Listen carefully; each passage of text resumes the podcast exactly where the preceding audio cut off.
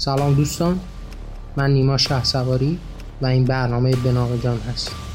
با شما هستم. این قسمت ویژه برنامه بناغ جان هست و ما قراره توی این قسمت درباره عاشورا و محرم با هم صحبت کنیم. ممنون که همراه هم هستید.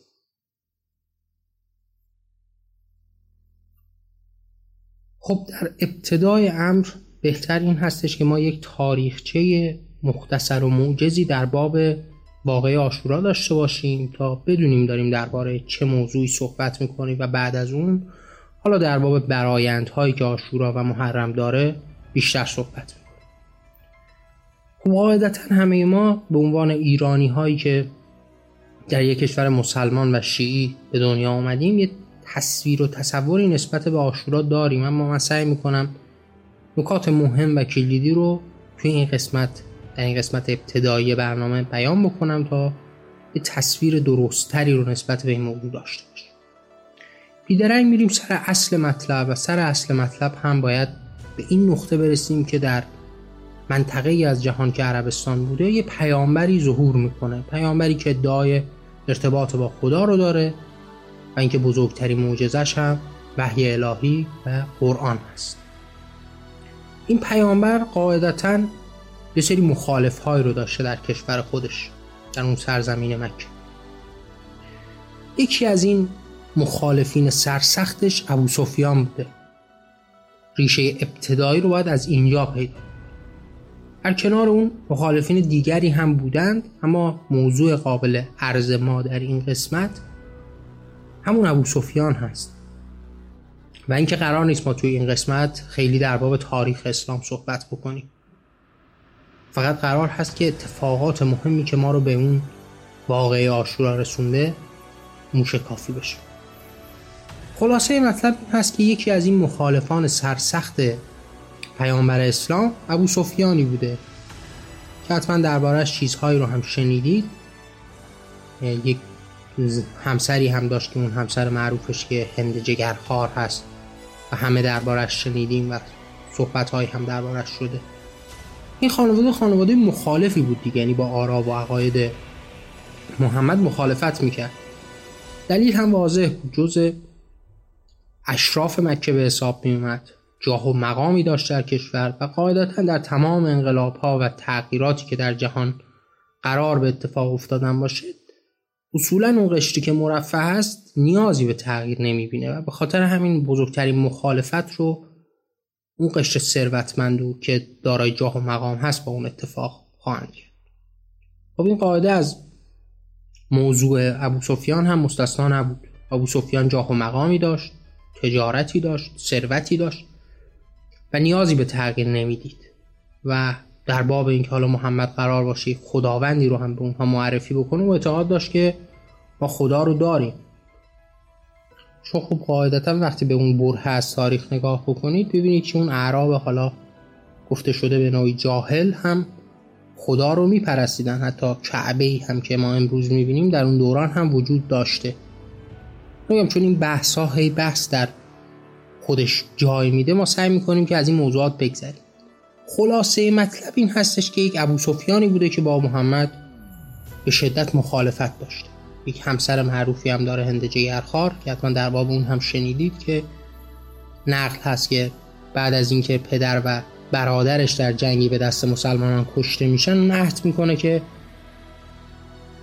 حمزه عموی پیغمبر رو بکشه و در یک جنگی که اتفاق میفته به یک برده‌ای هم پول میده که بعد از کشتن اون جنازه اون رو تحویل بهش بده و موضوعاتی از این دست که حالا اون جنازه رو میگیره و نمیدونم جگرش رو در میاره و میخوره و این حرفا. اما باز هم ما از موضوع اصلی دور نشیم. موضوع اصلی این هستش که پس ما یک ابوسفیانی داشتیم که به شدت مخالف پیامبر اسلام بوده، به نوعی مخالف با این به وجود اومدن اسلام بوده. اتفاقات به پیش میره و محمد حالا به مدینه میره، بعد از گذشت زمان یک ارتشی رو پدید میاره، اتفاقات پشت سر هم رخ میده تا اینکه اسلام تبدیل به یک قدرت اجتماعی میشه. میگم این قسمت قرار نیست که در باب اسلام خیلی صحبت بشه، من سعی کردم که در یک ویژه برنامه‌ای که قسمت‌های زیادی خواهد داشت در باب اسلام صحبت بکنم و بعد اون هم در روزهای آتی مطمئناً منتشر خواهد شد. ما در این قسمت هم در باب اتفاقاتی که ما رو به واقعه عاشورا میرسونه صحبت می‌کنیم. پس ما تا اینجای امر گفتیم که محمد بعد از گذشت یک برهه‌ای از زمان یک قدرت اجتماعی رو به دست آورد و بعد هم وارد مکه شد برای فتح مکه. مکه بدون جنگ و خونریزی فتح شد، یعنی به قولی کفار و مشرکینی که در برابر پیغمبر بودن به واسطه قدرتی که حالا به دست آورده بود تسلیم شدن و جنگی هم رخ نداد و مسلمان ها تونستند که مکه رو هم فتح بکنن. بعد از فتح کردن مکه بود که محمد به نوعی به ابوسفیان امان داد، نه تنها به ابوسفیان که به تمام مردم مکه، هرچند که چند قتلی رو انجام داد بعد از اینکه مکه رو فتح کرد. حالا میگم در باب این موضوعات ما در برنامه‌های آتی صحبت خواهیم کرد و ما فقط میخوایم در باب همین صرفاً در باب رسیدن به واقعه عاشورا صحبت کنیم. امانی داد و ابوسفیان هم در امان بود و به واسطه این امان نامه‌ای که به نوعی گرفت تونستن زندگی بکنن و زندگی خودشون رو ادامه بدن. این اتفاقات به پیش میره بعد از قدرت گرفتن محمد و اون جایگاهی که داشت و بعد از مرگ محمد حالا قدرت قرار به تقسیم شدنش بود. خب قاعدتاً ابوسفیان و خانواده ابوسفیان یک خانواده بزرگی بودن دیگه در بین اعراب، یک دارای یک جاه و مقامی بودن. یعنی پیش از قدرت گرفتن محمد جزو خانواده‌های قدرتمند و ذی‌نفوذ اون شهر به حساب می‌اومدن و بعد از مرگش هم باز همون جایگاه اجتماعی رو خب قاعدتاً داشتن. حالا جایگاه تخریب شده بود اما به نوعی به واسطه اون سیاست ورزی که در وجودشون بود تونستند اون جایگاه رو به نوعی باز پس بگیرن و باز هم جز اعیان و اشراف اعراب به حساب می اومد.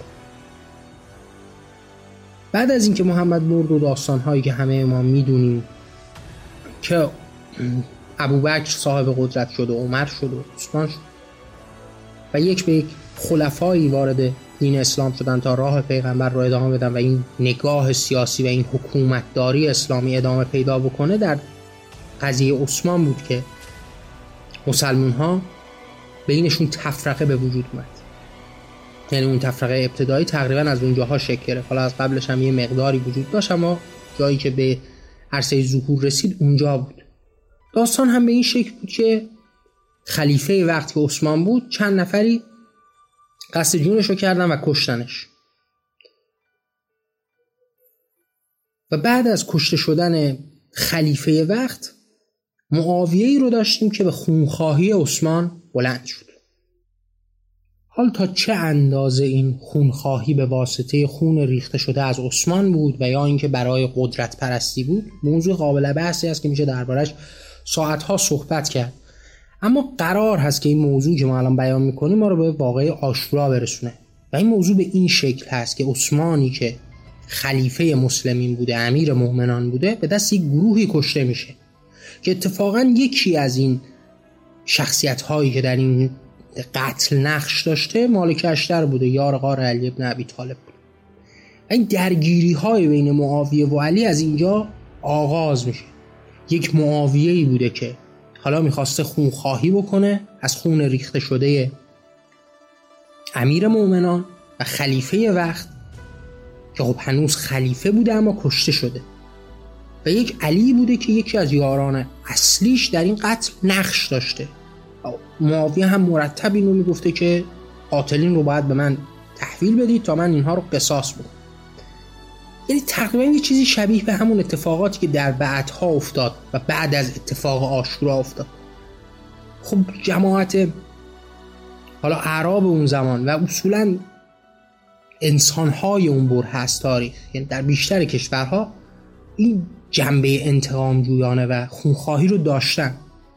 اسلام هم به نوعی تشدیدش کرده، حالا بعضی‌ها نظر دارن که تضعیفش کرده و خواسته که این کشتار بیشمار رو کم بکنه با این موضوعی به اسم قصاص. بازم میگن این هم موضوع بحث این برنامه نیست. اما در مجموع شکلی بوده که پس ما یک معاویه‌ای رو داشتیم که اتفاقاً پسر ابوسفیان بوده، یعنی من ابوسفیان رو به این واسطه گفتم، یعنی ما یک ابوسفیان داشتیم که در ابتدا با محمد زاویه داشته، بعد از اینکه مکه فتح میشه حالا اون ابوسفیان مورد امان پیغمبر قرار میگیره و به نوعی اماننامه‌ای میگیره تا ادامه زندگی بده، و بعد پسری داشته که کم کم خودش رو وارد این وادی اسلام میکنه و در بین مسلمون ها جا میده، و گفتم به واسطه این که اینها جز خانواده های اشراف و بزرگ اون کشور به حساب می اومدن، خب قاعدتا میتونستن پیش برن. و بعد از این اتفاقات در زمان خلیفه سوم و بعد از مرگ اون، معاویه حالا تبدیل به خونخواه اون میشه.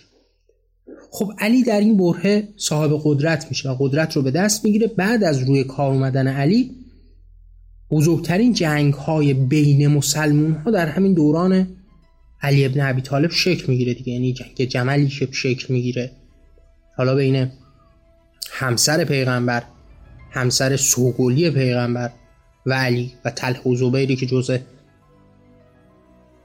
یارهای محمد در زمان زنده بودنش بودن هم به این جنگ اضافه میشن و بر علیه علی شمشیر میکشن، و جنگی که معاویه با علی میکنه و حالا جنگ دیگه ای که با خوارج اتفاق میفته، جنگ های بین مسلمان ها در دوران علی ابن ابی طالب اتفاق میفته. و به نوعی معاویه از اینجا سنگ بنایی رو میذاره که بر علیه این بنی هاشم و به نوعی علی ابن ابی طالب سنگری داره که اعتقادش هم همین هست که من خونخواه خلیفه سوم هستم و به خونخواهی از او میخوام که قاتلینش رو قصاص بکنم، و یکی از این قاتلین در کنار علی جاه و مقام بزرگی داشته دیگه، مالک اشتر، که حتما همتون با اون هم آشنایی دارید. از اینجا این سنگ بنای محکم اتفاق میفته. حتما همه شنیدید دیگه پیراهن عثمان کردن یک قضیه که یکی از ضرب المثل‌های بین ایرانی‌ها هست، از همینجا نشأت میگیره. اینکه حالا مسلمون هایی که معتقد به نوع شیعیانی که معترف و معتقد به راه و مسلک علی ابن ابی طالب هستن، اعتقاد دارن که معاویه پیراهن عثمانی رو علم کرد برای اینکه به قدرت برسه و جاه و مقامی بگیره. این راه ادامه پیدا کرد تا اینکه علی ابن ابی طالب هم کشته شد. داستان کشته شدن اون هم یه داستانیه که میشه دربارش صحبت کرد، اما خیلی مرتبط با این موضوع عاشورا نیست و ما نمیخوام به این بپردازیم. بعد از مرگ علی حالا قرار بود یک خلیفه بعدی رو روی کار بذارن. خب قاعده روی کار اومدن این خلفا از همون ابتدا و بعد از مرگ محمد یک شکل خاصی داشت دیگه، یعنی یک شورای تقریبا تشکیل میشد که از بزرگان قبایل مختلف عرب بود که حالا اونها با هم فکری هم از بین اون تعداد نفراتی که واجد شرایط بودن و از دید خودشون یک نفری رو انتخاب میکنن. یعنی زمانی که عمر به عنوان مثال قرار بود که جانشینی بعد از خودش انتخاب بکنه، هم یک هیئتی رو تشکیل داد که چند تنی هم تو جزش بودن، عثمان بود، علی بود، طلحه بود، زبیر بود و حالا خاطرم نیست دیگه دو نفر دیگه هم بودن، شش نفر بودن. بعد از فوت علی هم حالا جانشینی براش انتخاب کردن که جانشینش رو پسر ارشد علی، حسن حسن ابن علی رو به عنوان جانشین اون قرار داده. حسن ابن علی زمانی که قدرت رو به دست گرفت، معاویه یک قدرتی برای خودش داشت، یک ارتش مستحکمی داشت، سیاستمدار قدری بود، حالا جاه و مقامی هم گرفته بود، به نوعی خونخواه عثمان هم به حساب می اومد و حالا اون افرادی که با عثمان هم به نوعی هوادار یا هواخواهش بودن هم باهاش احساس نزدیکی میکردن. فرای اون در شام برای خودش یک پادشاهی رو هم به هم زده بود، ارتشی داشت، قدرتی داشت، جایگاهی داشت، قبیله‌ای داشت، عشیره‌ای داشت و اصولاً جاه و مقامی داشت. و به نوعی رقیب حسن ابن علی هم به حساب میومد، یعنی بین معاویه و حسن باید یک نفر امیرالمومنان میشد. امیرالمومنان رو حسن انتخاب کردن و به عنوان خلیفه پنجم هم انتخاب شد. اما در معاهده‌ای که بینشون برقرار شد و قرار شد که حالا بین اینها یک قراردادی نوشته بشه، اینها با هم صلحی کردن حسن ابن علی حاضر شد که صلحی بکنه، در ازای چند شرط خلافت رو تقدیم به معاویه پسر ابوسفیان بود. و در وهله اول باید این رو در نظر داشته باشیم، زمانی که حسن ابن علی قبول کرد که این خلافت رو تقدیم به معاویه بکنه، یک مبلغی رو دریافت کرد، یک بخشی از بیت المال رو دریافت کرد، یک سری سودهای مالی رو بود. این هم موضوع قابل عرض و بحثی نیستش که ما بخوایم در این قسمت درباره‌اش صحبت بکنیم. قراره که ما به عاشورا برسیم و واقعه عاشورا رو ریشه کاوی بکنیم. چند شرط در اون قرارداد بینشون اتخاذ شد که اونها موضوعات مهمی هستند.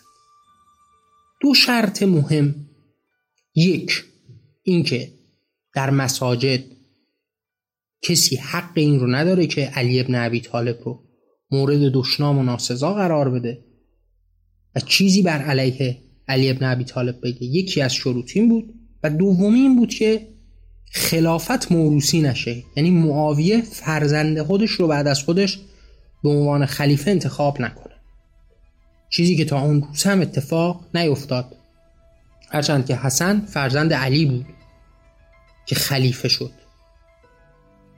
اما یکی از شروط این قرارداد بین این دو شخصیت این بود که پس این خلافت تبدیل به یک خلافت موروثی و تبدیل به نوعی شبیه به پادشاهی نشه.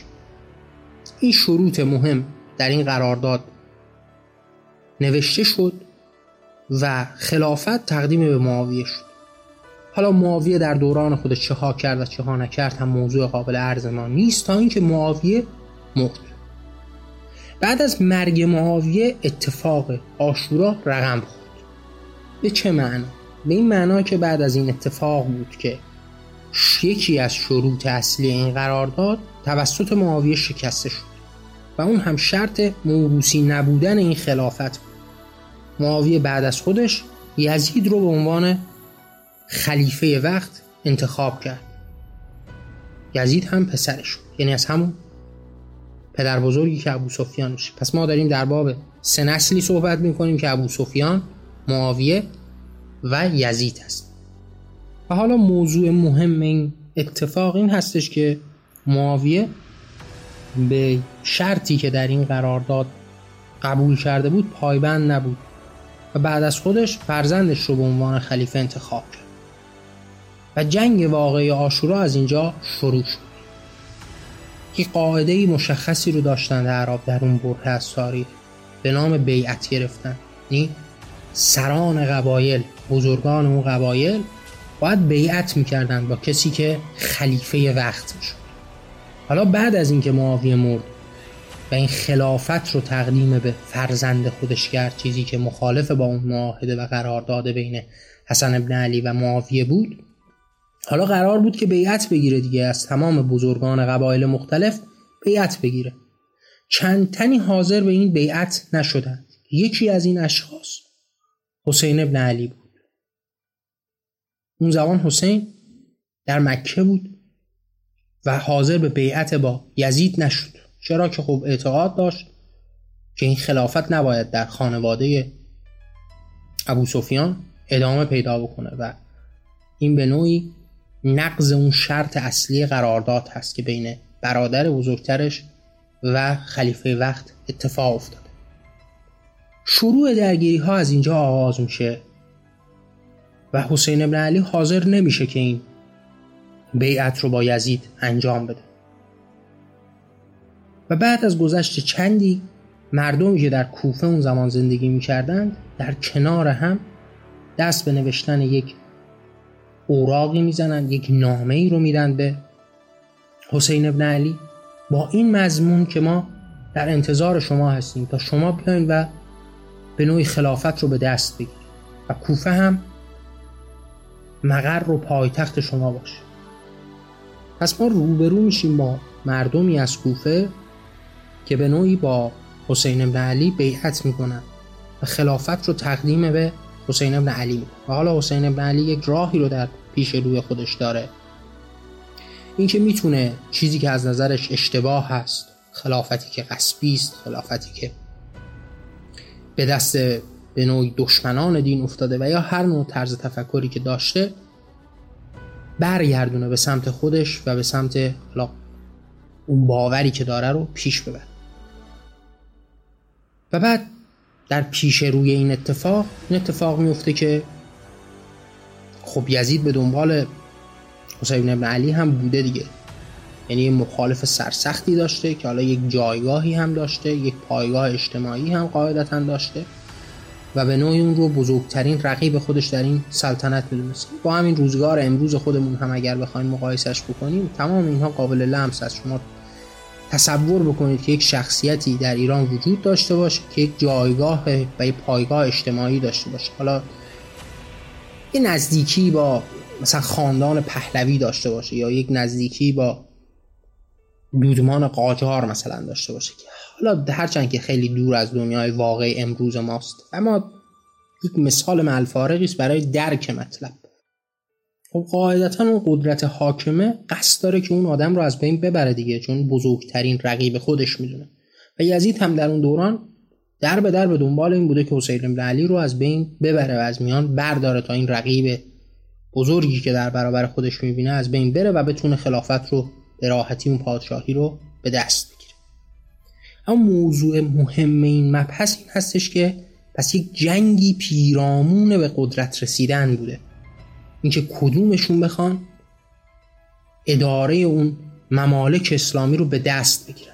جنگ اصلی از اون ابتدا هم سر این بوده، یعنی چه از زمان عثمانی که ما دربارش صحبت کردیم، چه دوران علی، چه دوران معاویه، چه دوران یزید و چه همین دورانی که در باب عاشورا می‌خوایم دربارش صحبت بکنیم و ادامه بدیم. راست این موضوع خب داستان به این شکل به پیش میره که حسین از طرف خودش یک نماینده ای رو میفرسته به کوفه برای اینکه بره و با مردم کوفه صحبت بکنه و ببینه که اوضاع از چه قرار هست. پسر عموی خودش رو میفرسته، مسلم ابن عقیل رو میفرسته برای اینکه تحتوی این قضیه رو در بیاره، ببینه تا چقدر مردم کوفه هم داستان هستند و این نامه‌ای که از سمت بزرگان اون مملکت و بزرگان قبایل نوشته شده تا چقدر صحت و سقم داره و حسین اگر به وارد کوفه بشه تا چه اندازه ازش استحکام میشه و این پایگاه اجتماعی تا چه اندازه قدرت داره برای اینکه بتونه بیاد و خلافت رو به دست بگیره. خب قاعدتاً حسین ابن علی و یا هر کسی دیگه‌ای در اون دوران اگر می‌خواسته به نوعی کودتایی بکنه در برابر حکومت وقت نیاز به یک ارتش قدرتمند داشته و حسین هم باید میرفته و میدیده که تا چه حدی اون قدرت وجود داره. نماینده‌ای رو میفرسته، داستان همینجوری به پیش میره که اون نماینده کشته میشه توسط ابن زیاد و اتفاقاتی از این دست. در انتها حسین حالا راهی که در برابرش داره این هستش که خودش رو به کوفه برسونه، خبر درست و موثقی نداره از شرایط پیرامون خودش.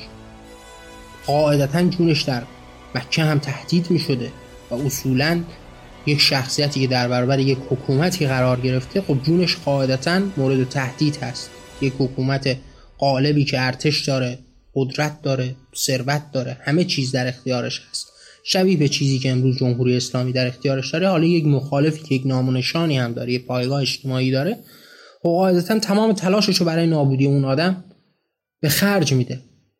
و حسین هم در اون شرایط راهی که در پیش و در پیش رو داشته این بوده که به همون سمتی بره که اون مردم بهش نامه دادند، به نوعی ازش خواستن که باهاشون باشه. و حسین راه میفته به همراه خانواده به سمت کوفه رفتن.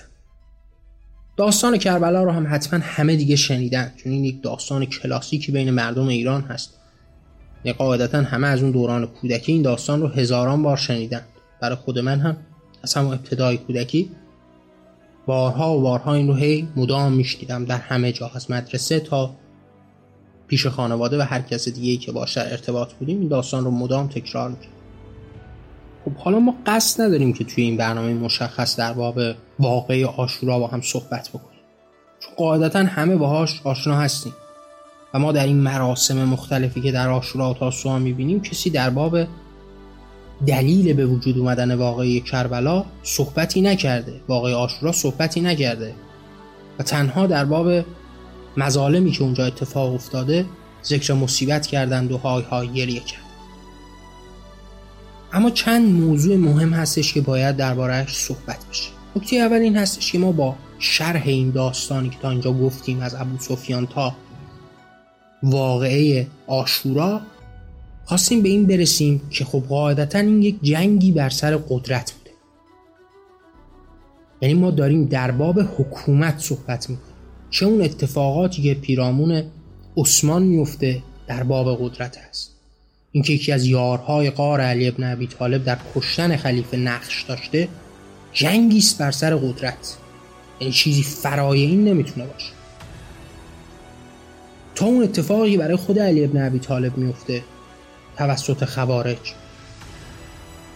تا اتفاقاتی که بین علی و معاویه میفته و اون خونخواهی که معاویه از عثمان میکنه، تا صلحی که بین حسن و معاویه اتفاق میفته و معاویه‌ای که یزید رو بعد از خودش با به نوعی زیر پا گذاشتن قرارداد پادشاه و خلیفه انتخاب میکنه، تا قیامی که توسط حسین شکل میگیره، همه و همه در راستای حکومت و قدرت است. یعنی تمام این شخصیت ها در پی قدرت با هم جنگیده. اینکه شما بخواید به این یک بود عرفانی و الهی بدید که اینها در این راستا جنگیدن تا دین خدا حفظ بشه، خب قاعدتاً دین خدا حفظ شده، یعنی در طول این سالیان حفظ شده. اون حفظ شدن در اون ابتدای هم بود و اون کارهایی که محمد کرد، اون جنگ‌های بی سر و سامانی که شکل داد، باعث شد که دین اسلام یک جایگاه پایگاهی رو به وجود بیاره. اینکه تا چه اندازه اون احکام و فرامین آسمانی در دوران‌های مختلف زیر پا گذاشته شد و یا گذاشته نشد، در دوران‌های مختلفی اندازه‌های مختلفی این اتفاق افتاده. از دوران خود محمد بن عبدالله تا همین جمهوری اسلامی ایران تا امروز در تمامی این ممالک به نام اسلام اتفاقات را رقم زدن. حال اینکه اون دوران تا این حد جنگ تنها و تنها بر سر این بوده که ما بخوایم دین خدا رو حکم فرما بکنیم، کاری عبث و بیهوده به نظر میرسه، چرا که اون احکام وجود داشته. یعنی کسی در دوران معاویه نمیتونسته حلال خدا رو حرام بکنه، حرام خدا رو حلال بکنه، چون اون قدرت اجتماعی و پایگاه اجتماعی رو به نوعی اسلام در خودش داشته، در اون ممالک اسلامی جاری و ساری بوده. وقتی ما به این نگاه میکنیم، جنگ اصلی بر سر قدرت هست. و بعد نکته بعدی که وجود داره در باب واقعه کربلا هست، واقعه عاشورا هست. اون اتفاقاتی که در صحرای کربلا افتاده رو ما به کرات در بابش شنیدیم، افسانه های بی‌بدیلی که دربارش صحبت شده. یعنی مثلا شما مواجه میشید با حضرت عباسی که دارن در بابش صحبت میکنن، اینکه حالا دوتا ظرف آب رو به دست گرفته، یک دستش با شمشیر قطع میشه، دومین دستش با شمشیر قطع میشه، خود دندون میگیره و ادامه میده. یعنی در باب این مسائل ما زیاد شنیدیم و زیاد صحبت کردیم. یک جنبه دراماتیکی به قضیه دادن، یک داستان حماسی رو تولید کردن، همونطوری که هومر تولید کرد، همونطوری که فردوسی تولید کرده، مذهب تشیع هم تولید کرده و شروع به بازنشرش کرد. یعنی شما از دنیای واقعی دنیا رو از دست میدید، تبدیل به یک داستان سورئال میشه.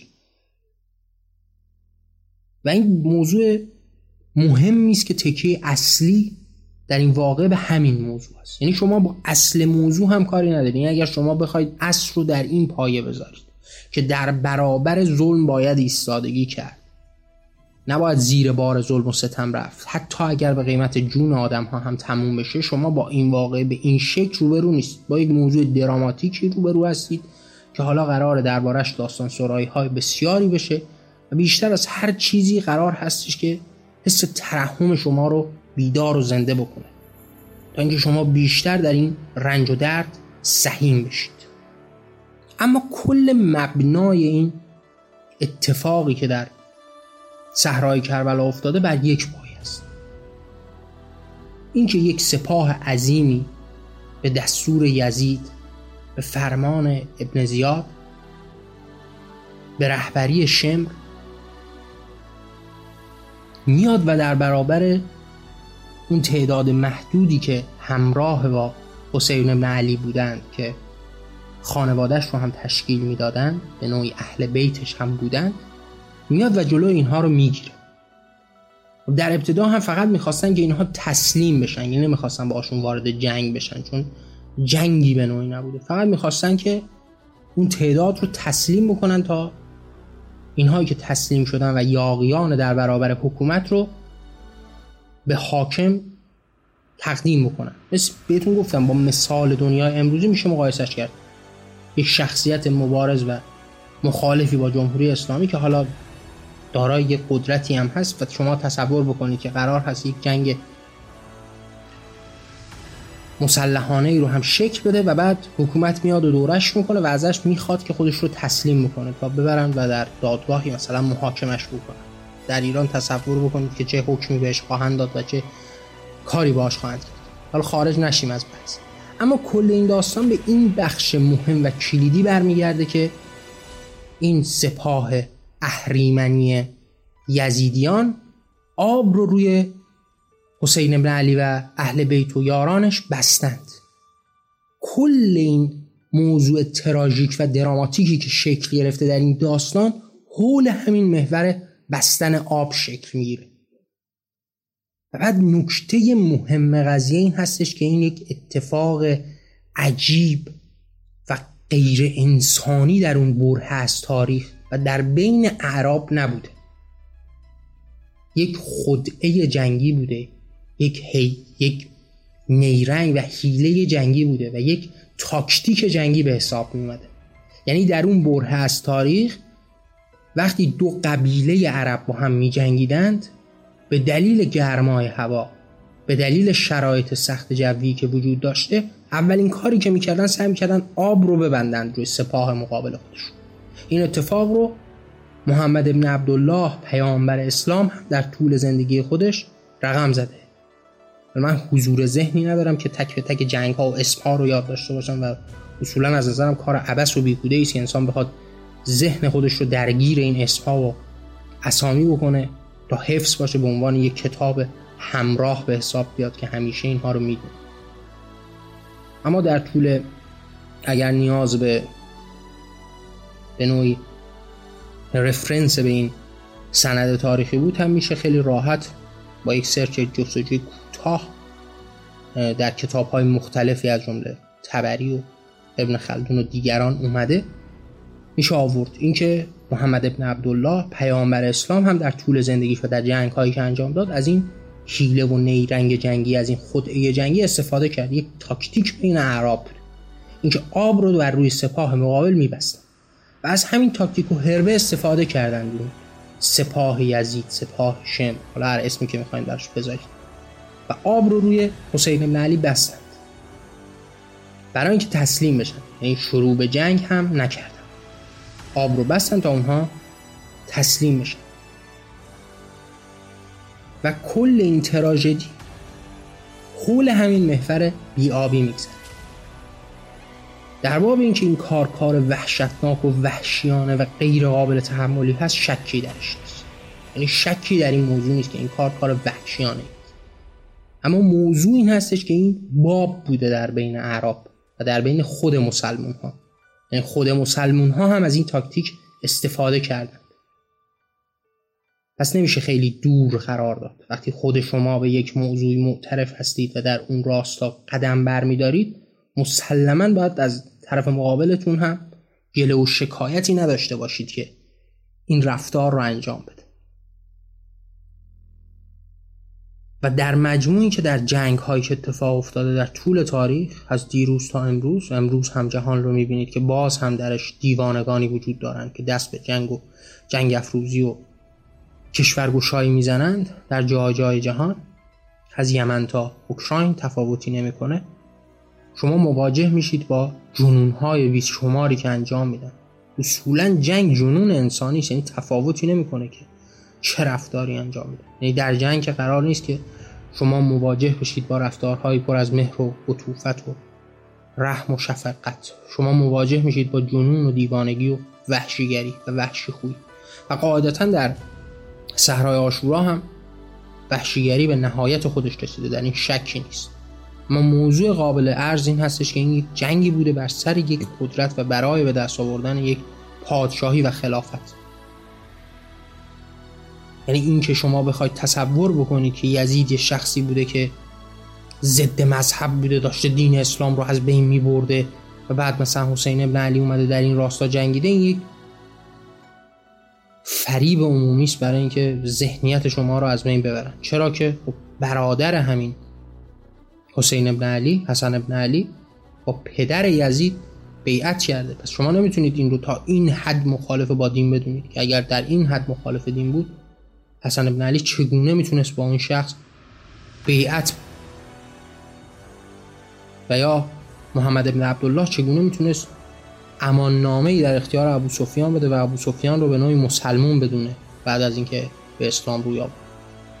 و اصولا جاه و مقامی داشته باشند این قبیله، به راحتی اشخاصی که بر علیه اسلام بودن در طول مدتی که حالا چه محمد بن عبدالله چه دیگران چه دیگر شخصیت‌های صدر اسلام در قدرت بودن از بین رفتن، کشته شدن به دستور بزرگان دین اسلام. اینها از بین رفتند و تارمار شدن. اگر اینها هم تا این حد مخالف با اسلام بودن و یا در علیه اسلام کاری انجام میدادن، قاعدتا از بین میرفتن. و این تفرقه هایی که بین نگاه های مختلف اسلامی هم افتاده در طول این برهه از تاریخ، به ویژه در صدر اسلام، همواره دو طرف جریان همدیگر رو نفی میکردن دیگه، همدیگر رو به نوعی بیدین خطاب میکردن. شما مواجه میشید با تفرقه های مختلفی که در اسلام اتفاق افتاده. یعنی همون جنگ هایی که من درباره‌اش صحبت کردم، ما داریم در باب مثلا جنگی صحبت میکنیم که همسر سوگلی پیغمبر، یعنی عایشه، ما داریم در باب عایشه‌ای صحبت میکنیم که بیشترین تعداد حدیث رو از محمد بن عبدالله نقل کرده. حالا این شخصیت هم در برابر علی میجنگه، در جنگ جمل در برابر علی میست. اینها تفرقه هایی بوده که بین این نگاه ها و برداشت های از اسلام از همون دوران ابتدایی هم شکل گرفته و در برابر هم ایستاده. اما موضوعی که حالا در باب واقع عاشورا ما صحبت کردیم و تاریخچه این که چگونه اتفاق افتاده،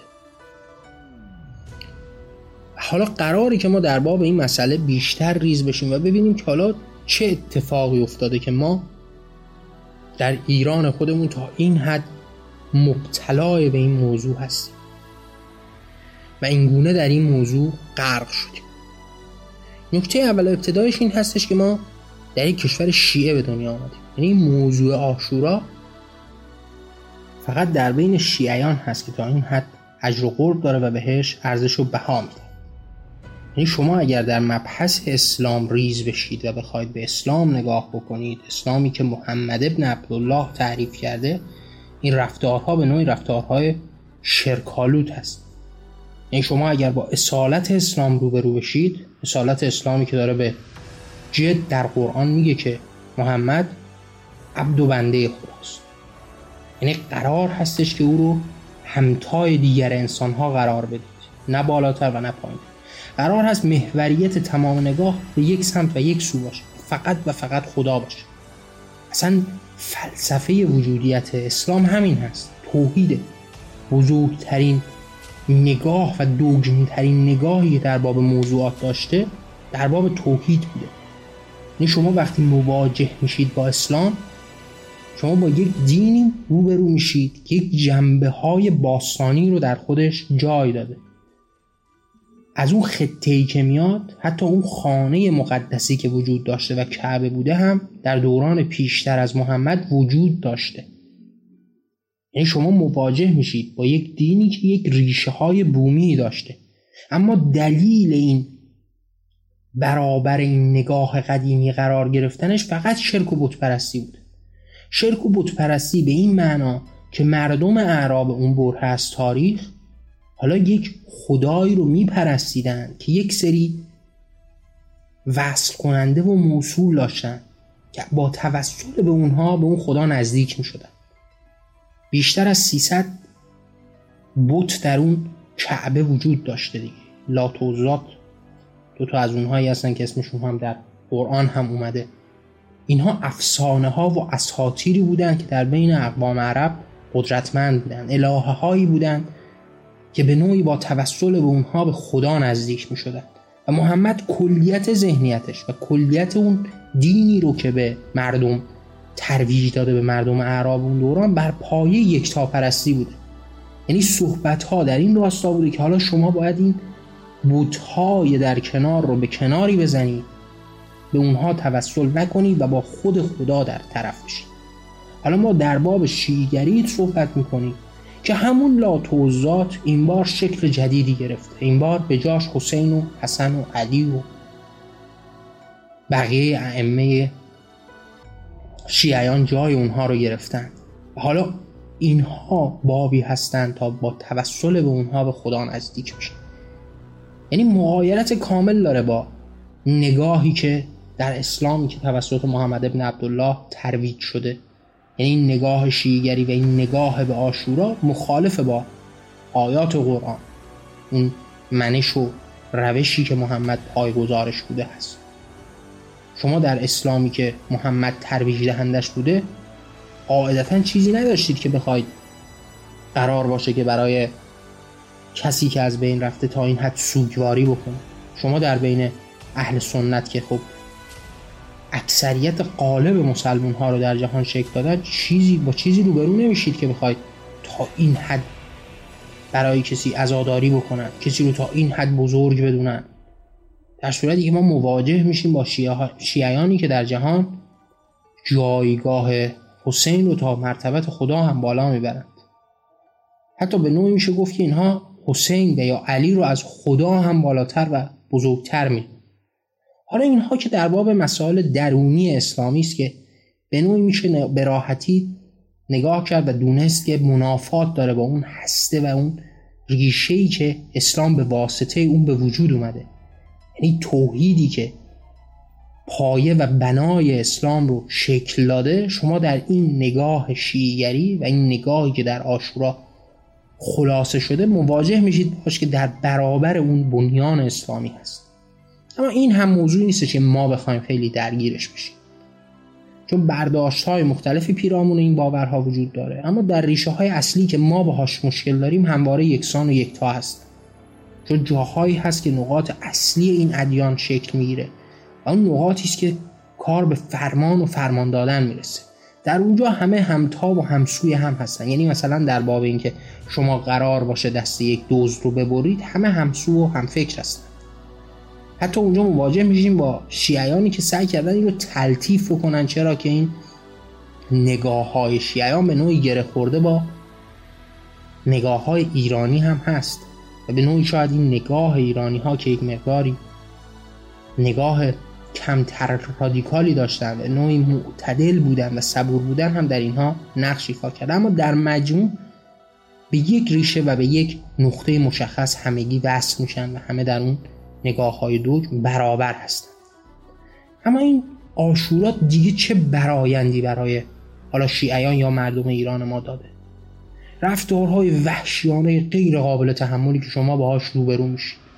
یعنی شما روبرو میشید با جماعتی که سینه میزنن، زنجیر میزنن، در بدنشون خون مردگی به وجود میاد، بعد حالا قمه میزنن، روی نمیدونم زغال را میرن، گل رو سر خودشون میرن، رفتارهای وحشیانه احمقانه، و مواجه میشید با این سیل از ترویج دوباره خشونت، خودزنی، این کارهای واقعا رقت انگیز. شما مراسم مذهبی رو که میبینید، مراسمی که حالا در جاهایی که بیشتر محکمتر و قدرتمندتر انجامش میدن، دیگه روبرو میشید دیگه با رفتارهای واقعا دهشتناک. یعنی شما روبرو میشید حالا با جماعتی که مثلا بر سر افسانه هایی که ساختن چه کارهایی که نمی کنن. یعنی شما مثلا روبرو میشید با جماعت نوزادی که آوردن و حتی به نوزادها قمه میزنن. یعنی کارهای واقعا وحشیانه غیر قابل فهم، کارهای منزجر کننده. یعنی شما روبرو میشین مثلا با جماعتی که حالا نوزادان رو هم آوردن و قمه میزنن. یعنی واقعا رفتارها رفتارهای شنیعی هست. یکی دو بار من همچین صحنه‌هایی رو دیده بودم.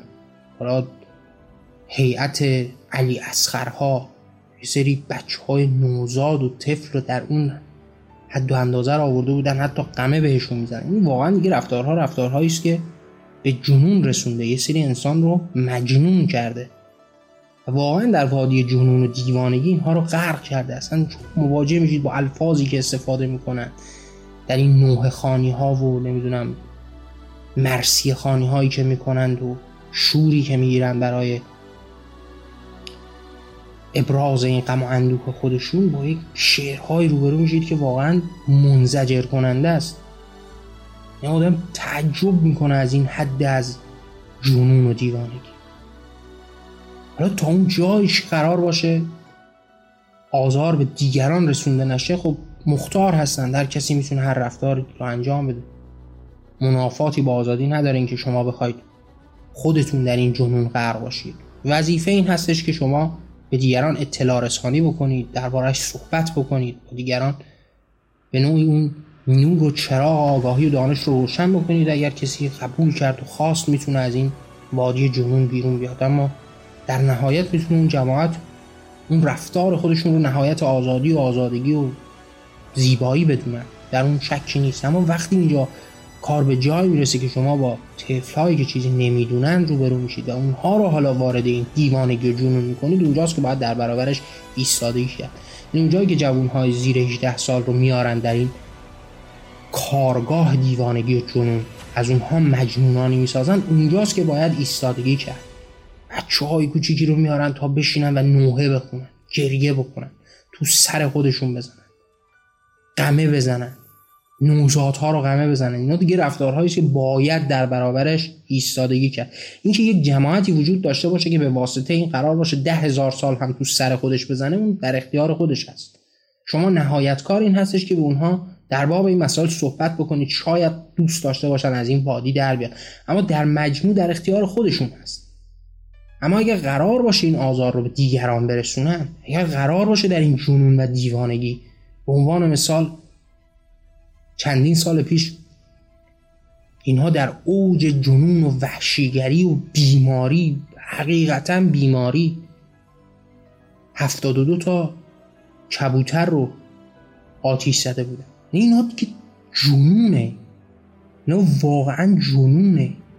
این شما مواجه میشید با یک سری روانپریش که حقیقتا مشکل روانی دارن، اینقدر در این شست و شوی مغزی غرق شدن، اینقدر دنیای خودشون رو در این جهل و جنون فروختن که حاضر به هر کاری هستن. یعنی شما وقتی مواجه میشید با کسی که حاضر با غم سر خودش رو بشکافه، این دیگه جنون داره، این دیگه از حالت طبیعی خودش در اومده.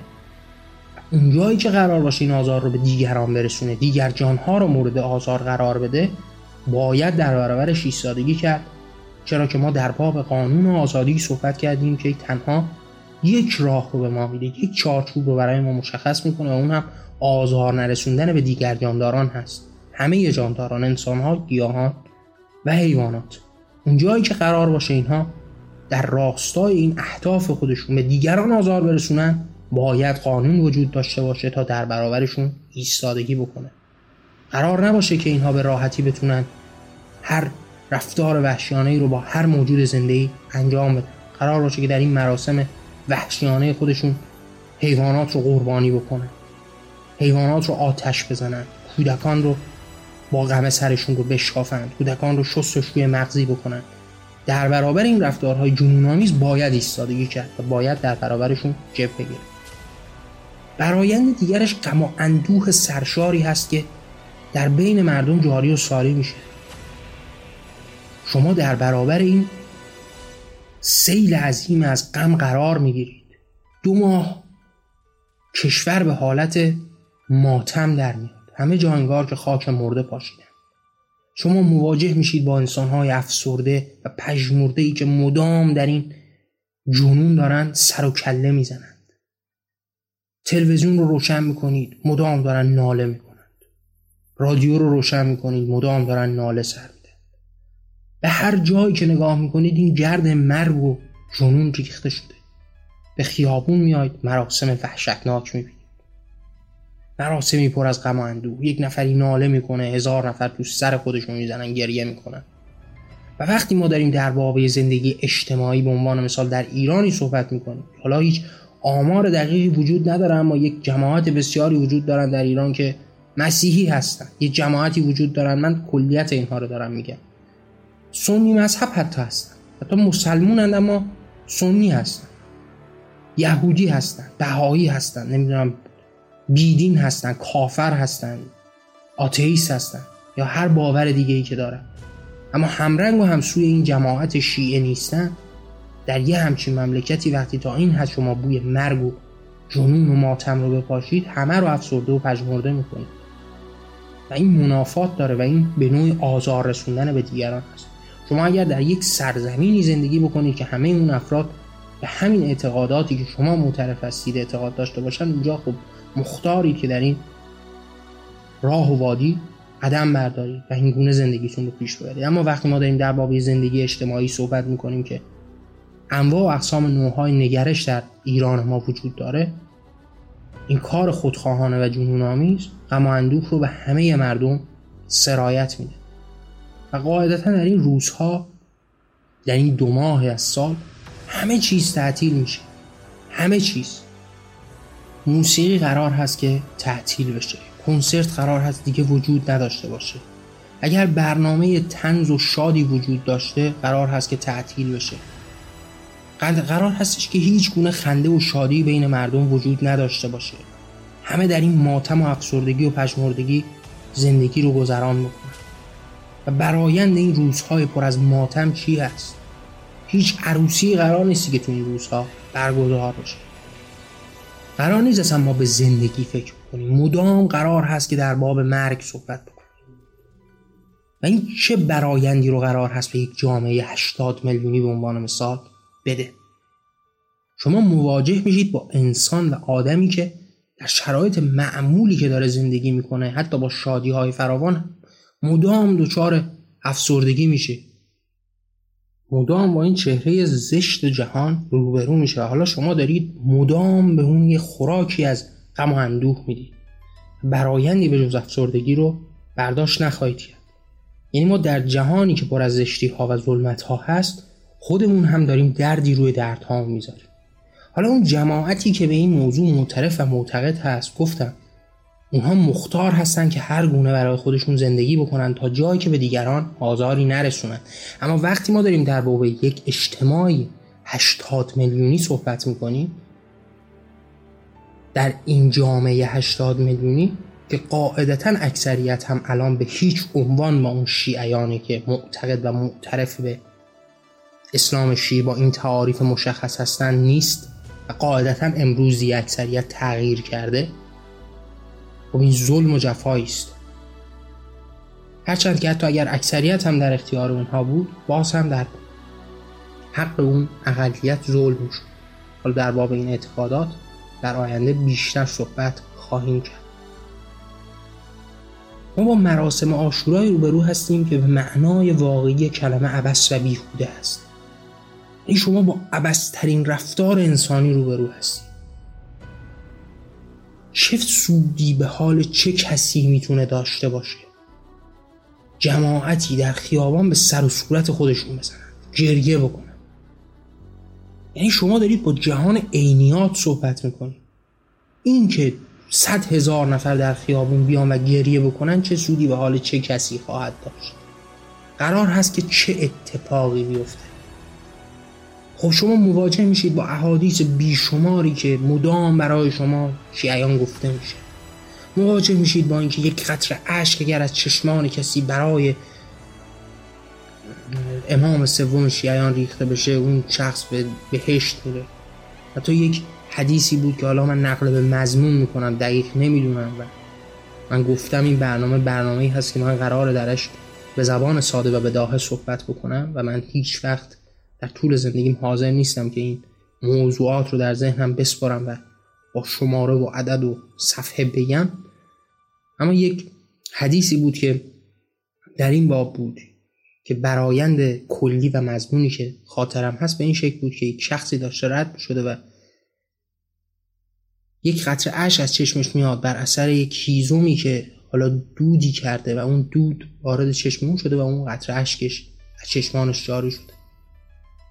و اون امامی که اونجا وجود داشته میگه که این آدم هر کاری که کرده باشه به بهشت میره، به واسطه اینکه این آتیشی که دودش به چشم اون رفت به خاطر امام حسین به نوعی برقرار بوده و غذایی برای امام حسین داشتن با اون آتیش درست میکرد. یعنی تا این حد شما مواجه میشید با احادیثی که داره به شما میگه که اگر بیان گریه بکنید و سر خودتون بزنید و عزاداری بکنید جاتون در بهشت است. حالا این رفتار چه سودی به حال جهان پیرامون ما داره؟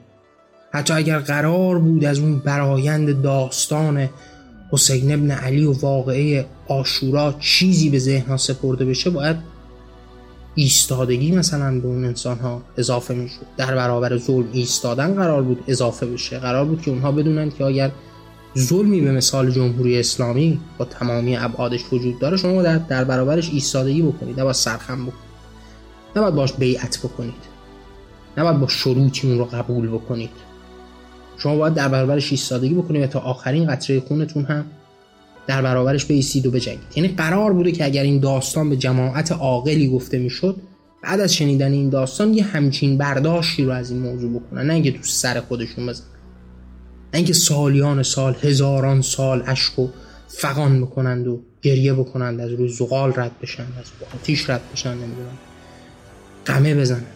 قرار بود که یک برایندی و یک دستاوردی از این داستان داشته باشن که به زندگیشون اضافه بکنه و زندگی اجتماعیشون رو بهتر بکنه. اما ما با یک مراسم عبث و بیهوده‌ای روبرو میشیم که برایندش پژمردگی، غم و اندوه، ترویج خشونت و وحشیگری به اشکال مختلف است.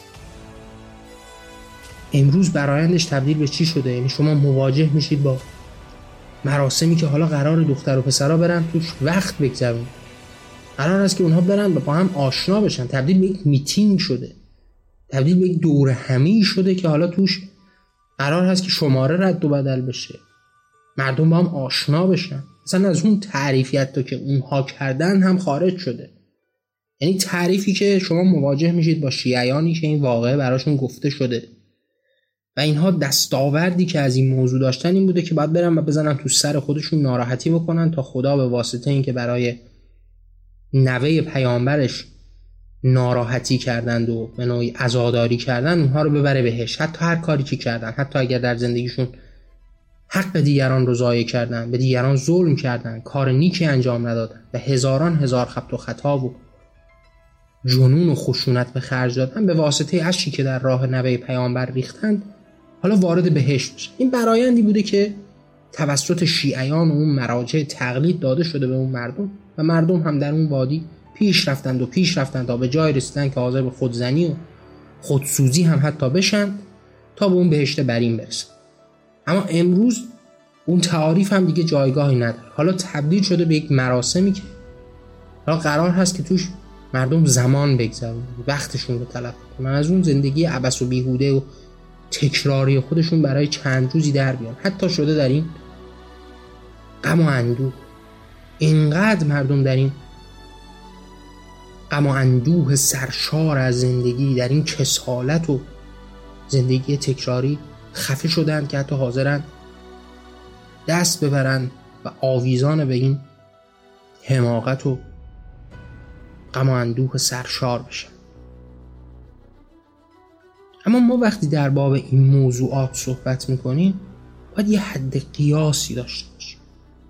این ما باید بگیم که وقتی در باب مراسم، مثلا مراسم مذهبی که توی ایران تحت عنوان عاشورا و تاسوعا گرفته میشه، مردم به خیابونها میریزن و خودشون میزنن و این رفتارها رو انجام میدن، اگر ما این رفتار رو قیاس بکنیم با یک رفتار دیگری چه برایندی خواهد داشت؟ یعنی شما تصور بکنید به جای این روز مشخص قرار بود که مردم یک کار دیگری بکنن، قرار بود یک سری عیدهایی مثل اعیادی که کشورهای دیگه دارن که در شادی هست رو رقم بزنن چه برایندی باشه. یعنی به جای اینکه بیان تو سر خودشون بزنن و اشک و ناله و فغان سر بدن، به جای این مثلا قرار بود که شادی بکنن، یه چیزی شبیه به جشن‌هایی که مثلا هندی‌ها دارن، جشن رنگ‌هایی که میگیرن، میان این کارناوال‌هایی که توی کشورهای دیگه برگزار میشه، حالا میان شادی میکنن، میرقصن، میخونن، موسیقی برگزار میکنن. خب اون یک برآیند مثبتی برای مردم اون جامعه داره دیگه. قاعدتا مردم شادتر میشن، شادمانتر میشن، مهر و محبت بینشون بیشتر رواج پیدا میکنه، انرژی میگیرن برای ادامه زندگی. از اون شرایط تکراری و همسان همواره زندگی خودشون برای یک مدتی دور میشن و این برآیند مثبتی رو داره دیگه در باب زندگی اجتماعی اون افراد، در باب زندگی روانی اون افراد. اما شما مواجه میشید با این مراسمی که سراسر غم و اندوه رو به انسان‌ها هدیه میده. قرار هست اونها افسرده‌تر و پژمرده‌تر بشن. قرار هست با دیدن این جنون مدام به وحشیت خودشون اضافه بکنن. یعنی شما مواجه بشید با یک صحنه‌ای که اومدید تو خیابون و میبینید یک جماعتی وایسادن دارن به سر و صورت خودشون میزنن، خودشون رو سیاه و کبود میکنن. و شما قرار هست از این رفتارهای دیوانه‌وار اونها چه چیزی رو برداشت بکنید. قرار هست وقتی مدام یک کسی داره براتون روزه میکنه و ناله میکنه و شما رو به اشک و فغان وادار میکنه، قرار هست که در نهایت این به کجا برسید. یا حالا شما بیاید مقایسه بکنید با یک سری رفتارهای مثبتی که میشد در جهان انجام بده. حالا اون رفتاری هم که اون کشورهای دیگه انجام میدن در راستای شادی و شادمانی خودشون با گذاشتن حالا کنسرت های موسیقی و همایش ها و کارناوال ها، شما تصور بکنید به جای این قرار بود یک حرکت جمعی از سوی انسان ها در راستای یک هدف مشخص و درست انجام بشه. تمامی انسان ها قرار بود که درختی بکارن، به حیوان ها کمک بکنن، به هم نوع خودشون کمک بکنن، به انسان ها کمک بکنن، مدرسه‌ای بسازن، جاده‌ای رو آسفالت بکنن یا هر کاری از این دست. در اون حالت این قدرت اجتماعی میتونه چه کارهای مفید و فایده‌ای رو انجام بده. شما تصور بکنید که در این مراسمی که در سرتاسر ایران و در تمام کشورهای شیعه جهان اتفاق میفته، چه تعداد حرکت مثبتی میشد انجام داده بشه و حالا داره چه حرکتی انجام میشه. به جز اینکه جماعتی در چند روز میان و به سر و صورت خودشون میزنن، این مراسم رو به پیش میبرن، روز واقعه تاسوعا یک روز مصیبت میگیرن، روز عاشورا یک بار، نمیدونم روز هفتمش یک بار، چهلمش یک بار، داشته مراسم کامل میگیرن بعد از گذشت این همه سال و فقط و فقط این غم و اندوه رو مدام تکثیر میکنن. بعضی وقت با رفتارهای وحشیانه این وحشیگری رو ترویج میدن، با آتش زدن حیوانات، با کشتن و قربانی کردن حیوانات، با مغزشویی از بچه ها، با زنجیر زدن و این ترویج خشونت.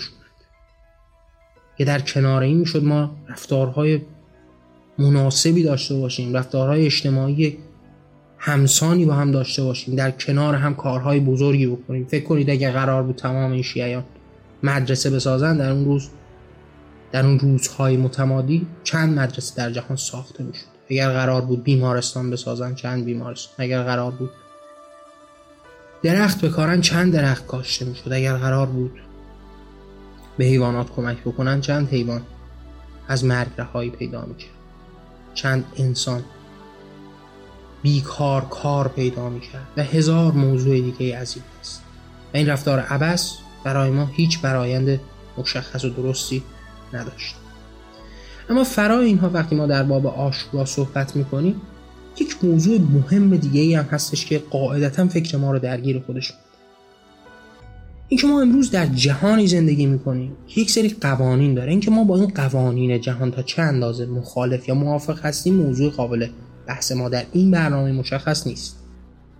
یعنی اینکه تا چه حد ما در باب این تقسیم بندی هایی که در جهان اتفاق افتاده، وطنی که ما میشناسیم، هموطنانی که ما به عنوان هموطن خودمون میشناسیم، مخالفت یا موافقت داریم و یا میخوایم که درباره‌اش صحبت بکنیم، جاش این برنامه نیست و ما در برنامه‌های آتی قطعاً درباره‌اش صحبت خواهیم کرد. اما در جهان امروزی ما چیزی به اسم وطن رو میشناسیم. کشورهای در جهان وجود دارن، هموطنانی در جهان وجود دارن. یکی از این کشورها هم کشور ایران هست. مناسبت این مراسم این بزرگ داشتا با مردم ایران و ایرانی ها به چه شکل است. من این مثال خیلی ساده میزنم. شما تصور میکنید که امروز در کشور فرانسه در روزی خاص مردم فرانسه به خیابون بریزن و به سر و صورت خودشون بزنن، زنجیر بزنن، خودشون رو با قمه بزنن، رو زمین بکشن، گل تو سر خودشون بریزن، یکی مدام براشون نوحه و روزه‌ای بخونه و در باب بزرگداشت و گرامی داشت شخصیتی به بزرگی و عظمت هیتلر مثلا صحبت بکنه. آیا این در ذهن کسی در جهان هستی قابل وصول هست؟ کسی میتونه این رو قبول بکنه؟ اینکه متجاوزی که به کشور شما حمله کرده امروز تبدیل به قهرمان کشور شما بشه. شما دارید در باب ایرانی صحبت میکنید که مورد هجوم مسلمان ها قرار گرفته، کشور ایران به تاراج رفته توسط مسلمان. حسین ابن علی هم در جنگ های با ایران حضور داشته، حضور فیزیکی در این جنگ ها داشته، یعنی به عنوان سرباز وارد این جنگ ها شده. حالا چطوری ممکنه که مردم ایران برای یک شخصیتی که به ایران حمله کرده، ایرانی ها رو کشته، حالا مراسمی بگیرن و بزرگداشتی برگزار کنن؟ مصداق و مثالش همون موضوعی که درباره‌اش صحبت کردم. شما تصور بکنید که مردم فرانسه برای هیتلر یا سربازان بزرگ هیتلر، فرماندهان هیتلر، مراسم بزرگداشت بگیرن. یهودیان تصور بکنید برای هیتلر بزرگداشت بگیرن. مردم فلسطین برای رهبرهای اسرائیل مراسم بزرگداشت بگیرن و عناوینی از این دست. ما همچین چیزی نداریم که کسی برای دشمن خودش بزرگداشت و مراسمی بگیره. این شما اگر با اون تعاریف مشخصی که در جهان وجود داره، پیرامون وطن و هموطن، آشنایی داشته باشید و قبولش بکنید، به هیچ عنوان نمیتونید اصلا همچین مراسمی رو با تمام عبث بودن، بیهوده بودن، پر از غم و اندوه بودن، ترویج دهنده رفتارهای وحشیانه دونستن، حتی اگر تمام این معانی رو ازش کنار بذارید، به واسطه همین معنی مشخصی که پیرامون وطن و هموطن ما میشناسیم، خب قاعدتا نباید ادامه دهندش باشه، قاعدتا باید یه جایی تموم بشه و این هیچ مناسبتی با مردم ایران نداره. هرچند که من باور دارم انسان‌ها به واسطه باورهای خودشون زنده هستن و گفتم این برنامه مشخص پیرامون این مسئله خاص نیست. اما در این برنامه سعی کردیم که فقط و فقط در باب محرم و عاشورا صحبت بکنیم. انسان‌ها به واسطه باورهاشون زنده هستند و هموطنان انسان‌ها هم باورهای اونها هستند. همون چیزی که امروز دارید می‌بینید. یعنی می‌بینید که مسلمان شیعی براش ایران اهمیتی نداره. قاعدتاً احساس همزادپنداری بیشتری با مسلمان شیعی لبنانی یا سوری می‌کنه تا با یک مسیحی ایرانی. قاعدتاً اون خودش رو خیلی نزدیکتر به یک شیعه در نیجریه میدونه تا یک بهایی ایرانی. اون بهایی ایرانی رو دشمن خودش میدونه، نه تنها هموطن خودش نمیدونه، به عنوان مثال. پس این باز هم داره به ما ندای یک موضوع رو میده، اینکه همباورها هموطنها رو میسازن و این هموطنها باید وطن خودشون رو بسازن. ما پیرامون این مباحث حتما در آینده صحبت خواهیم کرد. اما در انتهای این برنامه‌ای که پیرامون عاشورا صحبت کردیم، از تاریخچش گفتیم و اومدیم جلو، باید به یک نکته هم اذعان بکنیم که چرا ما در باب این عاشورا صحبت کردیم. خواستیم که این برنامه‌ای هم پیرامون این موضوع داشته باشه. قاعدتاً بزرگترین دلیلش این هستش که این عاشورا نقش مهمی رو در زندگی همه ما ایرانی هایی که در کشور شیعی ایران به دنیا آمدیم ایفا کرده. همه باهاش بزرگ شدیم، همه باهاش دست و پنجه نرم کردیم. من بارها در باب این موضوع صحبت کردم و صحبت خواهم کرد و در برنامه های آتی قاعدتاً به تفصیل بیشتری در باب این مسائل صحبت میکنم. اینکه انسان ها آزادی رو خودشون تعبیر میکنن. هر کس آزادی خودشون. تعریفی که از نظر من به عنوان آزادی هست شاید برای شما معنی و مفهوم اسارت باشه و بالعکس. آزادی تعریف شخصی داره، اما یک نقطه مشترک ضامن وجود داشتن این آزادی هست، اون هم احترام به قانون آزادی و آزار نرساندن به دیگر جانداران هست. این جانداران هم همه موجودات زنده رو در بر می‌گیرن. ما با اعتقاد به این چارچوب میتونیم آزادی‌های مورد نظر خودمون رو داشته باشیم. هر کس جهان رو به نوع خودش تعبیر کنه. یکی نهایت آزادی رو در بزرگداشت محرم، عاشورا و تاسوعا بدونه، مختار هست، باید این کار رو انجام بده.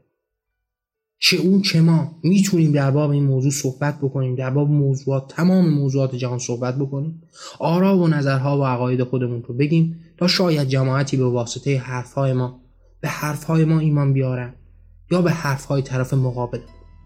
این آزادی باید در اختیار همه باشه و همه بتونن که انتخاب بکنن.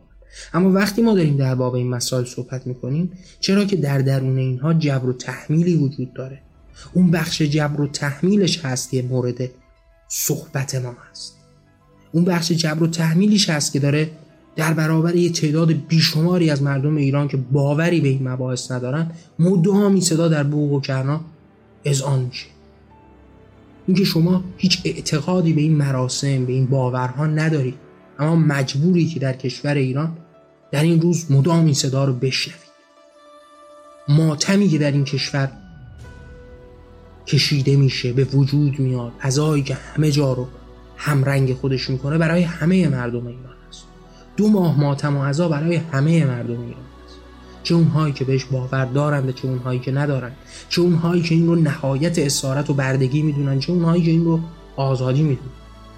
پس قاعدتاً باید جاهی وجود داشته باشه که این انسان‌ها بتونن از هم جدا بشن، در کنار هم نباشن، تا آزادی همدیگر رو نقض نکنن، به هم دیگه آزاری نرسونن. اینها مباحثی است که در پیشتر و در آینده قاعدتاً درباره‌اش صحبت خواهیم کرد. پس ما وقتی داریم در باب این مراسم عاشورا صحبت می‌کنیم، به واسطه آزارهایی هست که به دیگران داده میشه. مثال و نمونه‌اش همین غم و اندوهی بود که بهتون گفتم. و یا اون ترویج خشونتی که قرار هست مروج یک جنون بزرگ باشه. اینکه شما مواجه میشید با آتش زدن حیوان‌ها، به عنوان مثال هفتاد و دو حیوان رو هفتاد و دو کبوتر رو مثلا آتش میزنن به خاطر اینکه تصویری از اون هفتاد و دو تن در کربلا به شما عرضه بکنن، این ناقض آزادی است. داره آزادی رو از بین میبره، این نقض این قانون پاک و بزرگ آزادی هست و ما باید اینجا فریاد بزنیم و در برابرش بیست. جایی که حیوان‌ها رو قربانی این راه میکنن باید در برابرش ایستاد. اونجایی که کودکانی که هنوز زیر هجده سال هستند هنوز قدرت انتخاب ندارن و به اون بلوغ فکری نرسیدن، وقتی اونها وارد این بازی میشن باید در برابرش ایستاد. هیچ حکومتی، هیچ باوری در جهان حق این رو نداره که افرادی که هنوز بالغ نشدن رو مورد آموزش هایی برای شستشوی مغزی قرار بده. اینکه قرار باشه به اونها آزار برسونه، اینکه قرار باشه اونها رو با غم مصدوم بکنه، اینکه قرار باشه اونها رو وارد این غم و اندوه بکنه، اونها رو در این بتالت و بیهودگی غرق بکنه، از اونها مداح بسازه تا یه بچه ده دوازده ساله بیاد و ناله بکنه، گریه بکنن، فغان بکنن، از شادی و موسیقی و رنگ و آواز دور بشن و به جاش جنون و جهل و خرافات و دیوانگی و غم و اندوه رو برداشت کنه. اینجاست که ما باید در باب این مسائل صحبت بکنیم. اونجایی که ما باید خطی بذاریم تا قرار نباشه هر کسی به واسطه اینکه پدر و مادر هست حق کاری که دوست داره انجام بده. چون پدر و مادر اون هست قرار نیست که اون رو شستشوی مغزی بده، قرار نیستش که اون رو در هر جنونی که میخواد راه ببره. قرار نیست در مراسمی که به اون لطمه وارد میشه اون رو وارد بکنه. اگر قرار به افسرده کردنش هست حق این رو نداره که اون رو وارد این وادی و دیوانگی. برای مردمی که باور به این اعتقادات ندارن شدنی نیستش که شما یک مملکت رو تبدیل به این جهل و جنون بکنید. و اینا موضوعاتی هست که ما باید دربارش راهکار داشته باشیم که داریم، که در آینده پیرامونش صحبت خواهیم کرد و بیشتر و بیشتر درباره این مباحث صحبت می‌کنیم. برنامه‌ای که صحبت کردیم در باب عاشورا پیرامون اسلام هست. من یه برنامه مفصلی رو دست تهیه دارم که میخوام پیرامون اسلام در باب مسائل مختلفش در قسمت‌های کوتاه کوتاهی صحبت بکنم و تحت یک ویژه برنامه‌ای با عنوان اسلام عرضه بکنم. اینکه ما اسلام رو جزء به جزء درباره‌اش صحبت بکنیم، اسلامی که در برابر ما هست، اسلامی که در برابر باورها و اعتقادات ما هست، اسلامی که قدرت مطلقه کشور رو در دست گرفته و امروز این جنون و جنایت رو پیش می‌بره. ما باید درباره‌اش صحبت بکنیم، باید نقدش بکنیم، باید به تندی در برابرش بایستیم و نقاط مختلف اون رو روشن بکنیم. اگر قرار هست در باب عاشورا صحبت بکنیم، باید مردم بدونن که این عاشورا از کجا شکل گرفته، چرا شکل گرفته. قرار نیست که مدام در باب صحرای کربلا بشینیم و افسانه ببافیم. هر روز شخصیت‌های جدیدی اضافه بشن، هر روز داستان به داستان‌های گذشته اتفاق بیفته، هر روز این دنیای سورئال به پیش بره و این تراژدی رو ما مستحکم‌تر بکنیم تا اشک بیشتری از حضار بگیریم. در باب علی اصغر صحبت‌های بیشماری می‌کنن. اینکه کدوم یکی از این کتاب‌های تاریخی که در اون نزدیک به صدر اسلام نوشته شده اسمی از علی اصغر برده، کجای داستانی همچین موضوعی گفته شده. اینکه شما در باب این موضوع صحبت می‌کنید که حتی اسم هم برای اون شخصیت ساخته سورئال خودتون میدید تا بیشتر جماعت رو وارد این وادی از جنون بکنید. اگر قرار به یک دستاوردی بوده از اون داستان، شما تنها دستاوردتون ترویج رفتارهای وحشیانه و غم و اندوه بوده. مدام در این اندوه غرق کردین و دیگران رو غرق کردین که دین و مذهبی رو بسازید که همه چیز رو در مرگ خلاصه می‌کنه. ما باید در باب این مسائل صحبت بکنیم، چرا که همه زندگی ما گره خورده با این باورها هست. این ریشه بزرگ در برابر ما هست.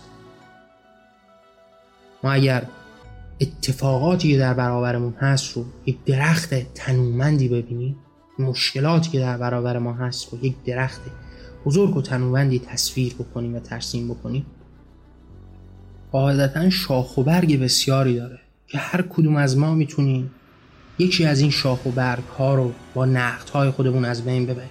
اما تا وقتی به ریشه اصلی این مشکلات فکر نکنیم و نگاه نکنیم، دوباره شاخ و برگ تازه‌ای رشد خواهد کرد و دوباره جای محکمتری رو از قبل پیدا خواهد کرد.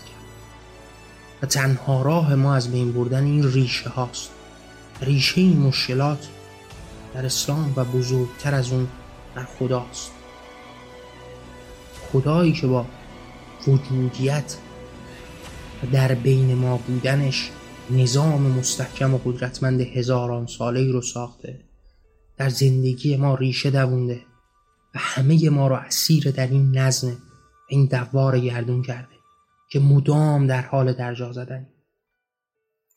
در باب اسلام یک ویژه برنامه مفصلی رو دارم تهیه میکنم که خب در آینده منتشر خواهد شد، که سعی میکنم در باب موضوعات مختلف در هر برنامه مجزایی پیرامون مباحثی که در اسلام وجود داره صحبت بکنم.